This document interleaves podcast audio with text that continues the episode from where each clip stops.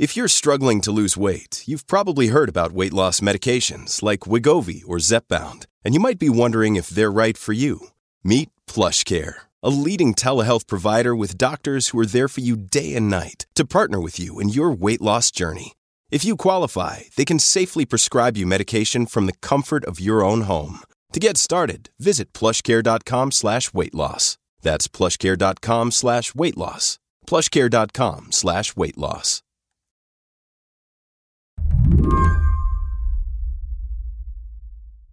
Dan, can you tell me what's going on in America's wastewater right now?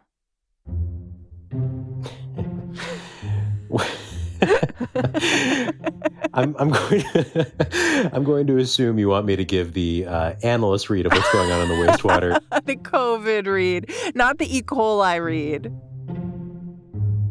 Dan Diamond covers health policy and health care over at the Washington Post. what's what's going on is that we are paying closer attention to the amount of COVID that is showing up in wastewater. It's, it's like a passive read. People don't have to go get tested. This is just seeing what, what is in the, the sewer system. And that has shown a spike recently in this BA2 uh, version of Omicron. Yeah, this is a subvariant, right? Yeah, subvariant. What does that mean? Well, it, it means nothing good. It's not just our sewer systems that are hinting at a coming surge. Caseloads are up in the UK, in Hong Kong. Hospitalizations are on the rise there, too. And I know what you're thinking. I don't want to hear a conversation about another COVID surge. It's what Dan and I are thinking too. Yeah, I mean, forgive me that I just have terrible deja vu. It just, I, I, think I've had this conversation with you four or five times over these two years where we're bracing for the possibility of another variant, or in this case, a subvariant coming.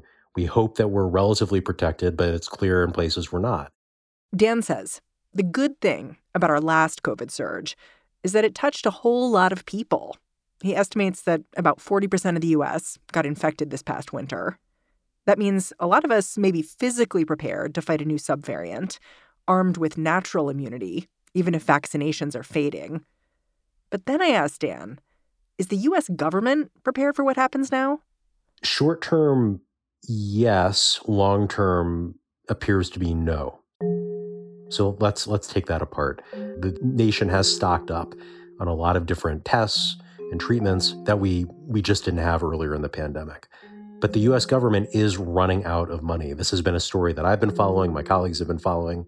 So there there are very fragile points in the US response and if we don't get funding soon, those fragile points will widen and leave us significantly underprepared later this year.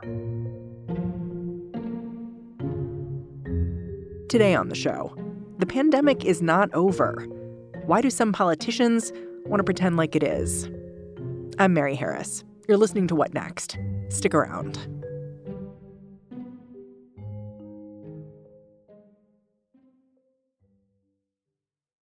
This episode is brought to you by Discover. When it comes to your finances, Discover wants you to know they are the credit card that is always there for you. With 24 7 US based live customer service, everyone has the option to talk to a real person anytime, day or night. Yep, that means no more waiting for quote normal business hours just to get a hold of someone. We are talking real service from real people whenever you need it. Get the customer service you deserve with Discover. Limitations apply. See terms at discover.com/slash credit card. So let's roll back the clock and talk about how we got here. Because just a few weeks ago, President Biden was giving the State of the Union and in it, he was touting his 96 page plan to fight COVID. Tonight, I say that we never will just accept living with COVID 19. We'll continue to combat the virus as we do other diseases. And because this virus mutates and spreads, we have to stay on guard. The White House plan was seen by, by folks I talked to as the right gesture in the right direction, but still lacking specifics and lacking funding. And some of those specifics and funding are still waiting to be colored in. Some of that would be around how do we fight long COVID? The White House plan talked briefly about this. There is a lot more research that likely needs to be done for people who are dealing with long lasting symptoms from the virus. there's been a lot of focus too on ventilation in private buildings and in schools. How can we make that better? The White House plan got somewhat to that, but there is a hope that we would go even further than what President Biden said in the State of the Union. So, what happened when the White House and Congress tried to work together to get some kind of funding? Like, originally, the COVID aid was supposed to be part of a Ukraine aid package. Starting a few weeks ago, the White House began amping up its calls for aid specifically to fund the COVID response. There are folks in Congress who say that started too late, that they were already moving ahead on a funding package. The White House needed to be louder, needed to be earlier, needed to be more specific on what had been spent. Republicans specifically dove in and said, look, we've spent trillions of dollars over these past few years. Why weren't we better prepared for Omicron? Where were the tests that we needed? Where did all the money go for these supplies? Why should we set aside additional money now? So that has been a major sticking point. They wanted accountability before they ponied up more. Yes. And some Democrats too. This was not exclusively a Republican issue, though the Republicans were loudest about it. The White House has had some trouble answering some of those questions. The Democrats in Congress said, okay, if we can't set aside new money, maybe there's a way to repurpose the funding that has already been committed but not spent. So House Democrats came up with a plan where they were just going to take money that had already been pledged to states and use that now for these new funding needs, buying more antivirals, buying more vaccines. Does that mean taking money away from the states? That's exactly what it means. Money that had been pledged to the states but not spent. It's like Mary, me saying, here's $100 for Christmas and then it turns out you haven't spent that money. I say, actually, I need I need that money back. Um, I need you know fifty dollars of that back because I realized I need to cover my electric bill this month. This does not sound like a popular idea. It was not uh, for understandable reasons, and the states revolted. The Democrats in Congress, the rank and file members, felt like they didn't have transparency on this. A lot of them who were worried about their reelection campaigns this year spoke up. So, facing this revolt, Democrats said, you know, we're just going to pull this COVID funding deal out of the Ukraine package. We'll deal with it later. Well, now it's later, and it's not clear what the path is to passage. Republicans remain dug in. They still want accountability. Democrats now say they want even more money. Yeah, it's worth noting here that Republican senators recently voted to declare the pandemic over. So, politically, people are in very different places here. Republicans say they want to move back to normal, whatever whatever normal means. I mean, I think normal after 2 years of a pandemic is is naturally going to be different than life was before that pandemic. Things have changed a lot in 2 years. But it's not just Republicans who are drawing a line over how interested they are in funding COVID or or fighting the pandemic earlier today, I, I went looking for a PCR test because I've been fighting a cold the past few days, and I just wanted to rule out, you know, that it's it's not COVID. And I went to the only COVID center I could find in DC. There used to be testing a few blocks from my house. That doesn't exist anymore. So I had to go across town to get a PCR test. And I walked in, Mary, and this place, which provides masks and vaccines and tests, totally empty. I was the only person there. Wow. And it's not that the virus has totally gone away. I mean, we know people are getting sick. Certainly in DC, there have been reports of Congress members, the uh, husband of, of Vice President Kamala Harris. The virus is still circulating, but we have increasingly decided as a society to leave it in the rearview mirror. And that doesn't mean we need to be crowding these centers, but there are people who could get boosted and aren't. There are people who could be getting tested that aren't. And it, it just feels that folks are just done. They're they're tired of this. But it makes it that much harder on Capitol Hill to fight for what seems like yesterday's battle over and over again. My understanding is that the White House wanted like 22.5 billion and they couldn't get that even. They were looking at 15 billion in this package that didn't end up being attached to the Ukraine aid. Is that right? Part right. The White House originally wanted even more than that. They had done their own internal calculations. I was talking to folks a few weeks ago who said, we're thinking this might be 80 billion, 85 billion. So it has been steadily ratcheted down from folks in private conversations with reporters saying maybe more than 80 billion to then publicly saying, well, maybe more than 30 billion to 22 billion. Now, this $15 billion deal, we may see it bounce back up just given that they've pulled this COVID money out separately. And it appears more money may be needed if there are going to be more cases coming. But it, $15 billion is not very much in the scheme of Washington. Yes, it's tons and tons of money, but in the scheme of trillions of dollars being spent these past few years on COVID, $15 billion is a relative pittance. But that's also why Republicans say, well, if you want any more money, we need to know what happened to the money already spent. Do you think that's a legitimate ask? Yes. The idea that there should be some accountability before more money is set aside, just to make sure that we don't repeat the mistakes of the past, as a reporter, I can understand that. At the same time, $15 billion for needed vaccine investments, for more tests and treatments, it's so much smaller than these previous requests that it would seem to be something, even if you're looking for more accountability, an area where you should be able to find that funding just to move forward with emergency needs. So funding's already beginning to run out, right? Like you mentioned how you couldn't even find a COVID testing site in DC, really. I mean, you found one eventually, but it was pretty empty. What are the changes that people are going to see in the next few weeks in terms of what kind of COVID care they can access and what they can't? Yeah, some of that pullback of availability of tests and centers is because there's been so much less demand and you don't need to staff big centers if people aren't showing up. And one of the biggest differences, Mary, I showed up to get this PCR test. It was the first time I've self administered the entire time. There was no one standing behind a booth. You self administer the test and you drop it off, which which is fine. It reminded me kind of of doing an at home test. Oh wow! So they really they're like, we're going to whittle down the staff here. it's going to be DIY. Yeah, but the immediate fallout, the first program that appears likely to lose money is a program for uninsured Americans that provided reimbursement for testing and treatment. So if you're uninsured, you show up to your doctor and you say, hey, I need a COVID test or I need this COVID treatment, the doctor would be able to submit that claim and, and get it covered. If you're uninsured, you might have to start paying now for testing and, and treatment if that program goes away. In a few weeks, that program also will stop covering vaccines for the uninsured, too. Another area of risk is the monoclonal antibodies that we are running out of monoclonal antibodies. They are being used up, uh, that we would need to order more. And it's the kind of thing where you can't, you know, order it on Friday and expect them to be shipped on Monday. This is not this is not an Amazon book.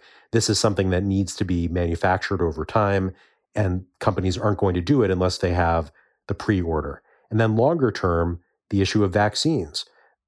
To get vaccines in the fall and make sure that we have enough doses if everyone it turns out might need a fourth shot. We need to start placing those orders now, White House officials say. And if we're not placing those orders, other countries are going to step in front of us in line, place orders, and we'll be waiting that much longer. Even if we do get money available, say in May or June, other countries will have already ordered their next vaccine doses. So we'll be waiting for those orders to be filled before the US order gets completed.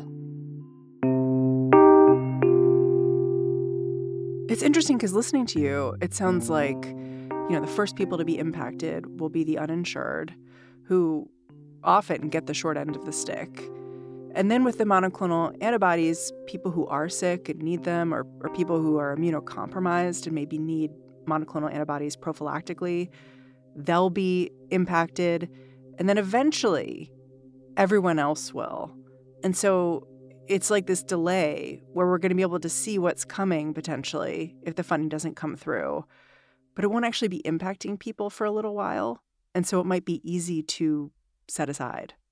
You put that brilliantly. Um, I, I hadn't thought about it quite that way, but yes, the people who are most at risk, who are already on the fringes because they don't have health insurance, they don't have means, they will be the first ones to feel the impact of this. And then eventually, if there's no funding, that will spread more and more to the rest of us. At the same time, COVID funding has gotten held up. There's a new COVID coordinator in the White House. When we get back, will that make any difference?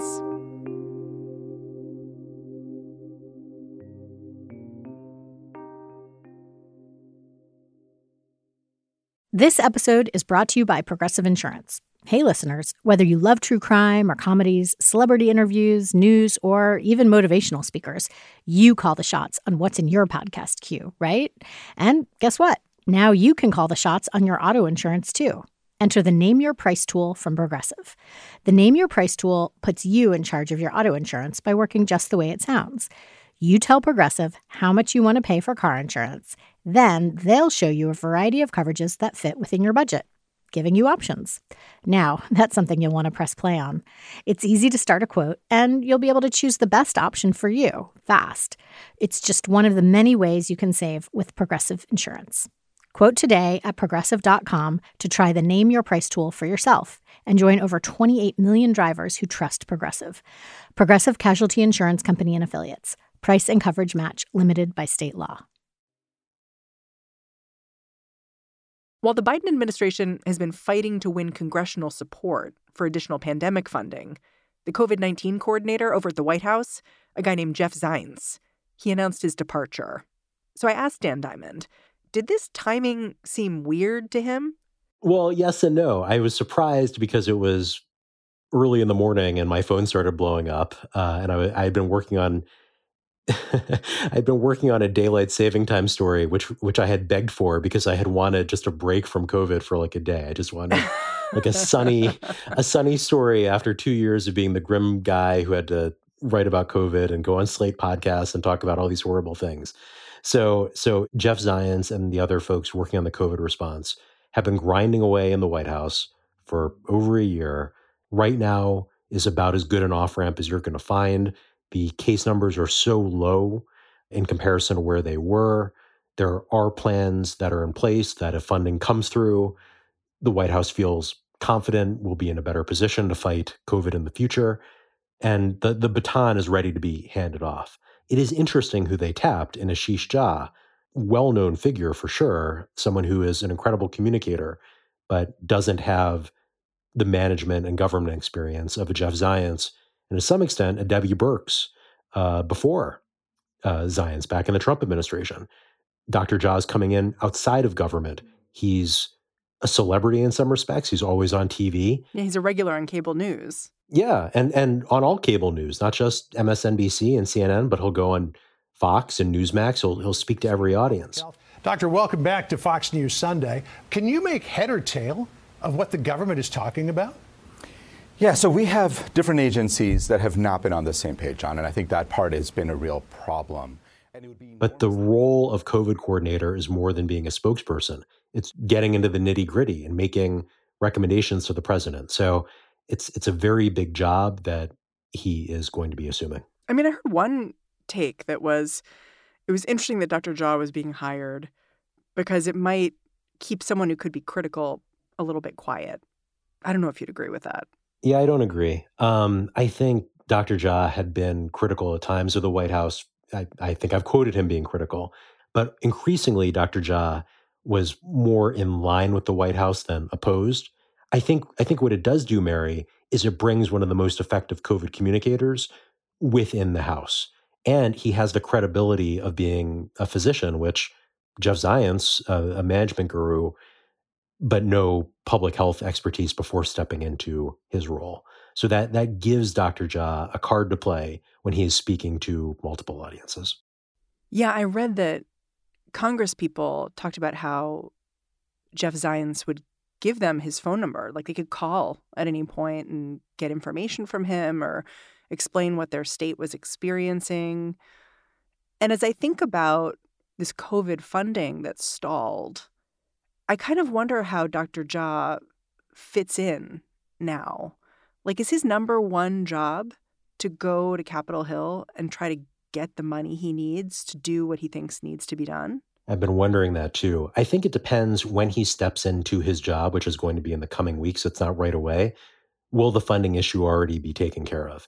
If Congress goes ahead, secures a funding package that gets us through the next number of months, then Dr. Jha maybe can focus more on just communicating these ebbs and flows of COVID and, and explaining to Americans how to deal with the likely surge that we will see after the, the trough that we're in right now.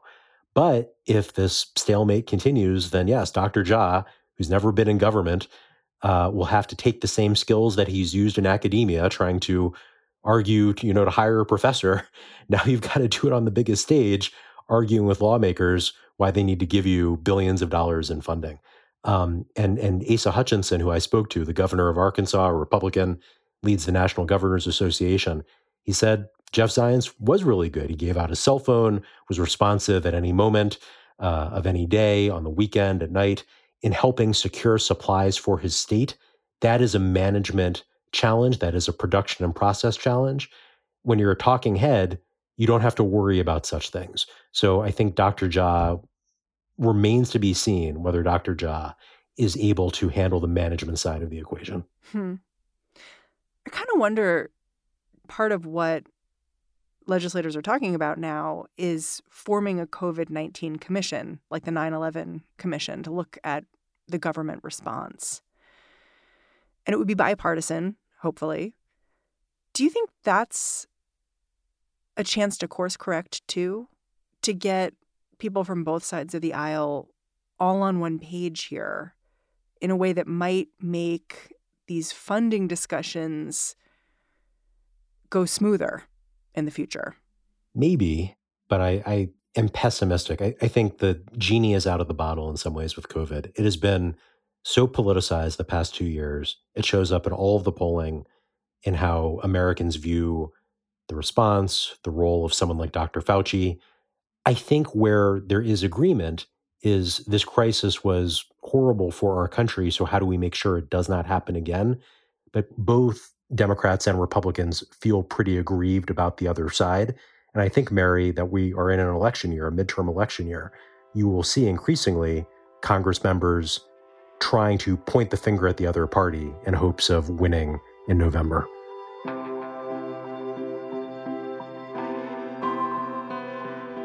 Dan Diamond, I am always super grateful for your reporting. Thank you. Mary, I, I really did just want to be the daylight saving time reporter this month. I was looking forward to having a happy thing to talk about. COVID just keeps sucking me back in. Dan Diamond works at the Washington Post as a national reporter, investigating health politics and policy. And that's our show.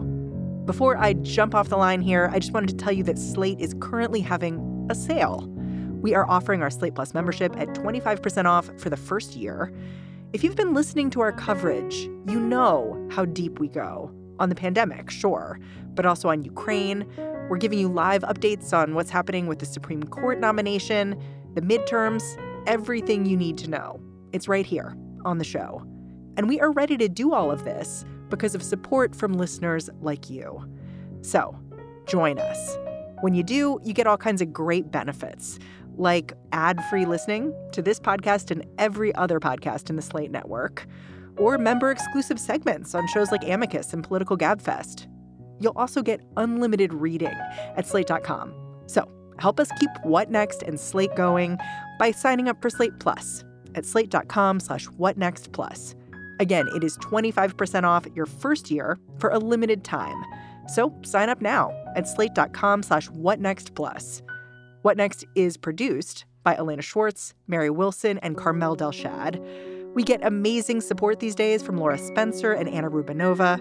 We are led by Alicia Montgomery. And I'm Mary Harris. I will catch you back in this feed bright and early tomorrow morning. See you then.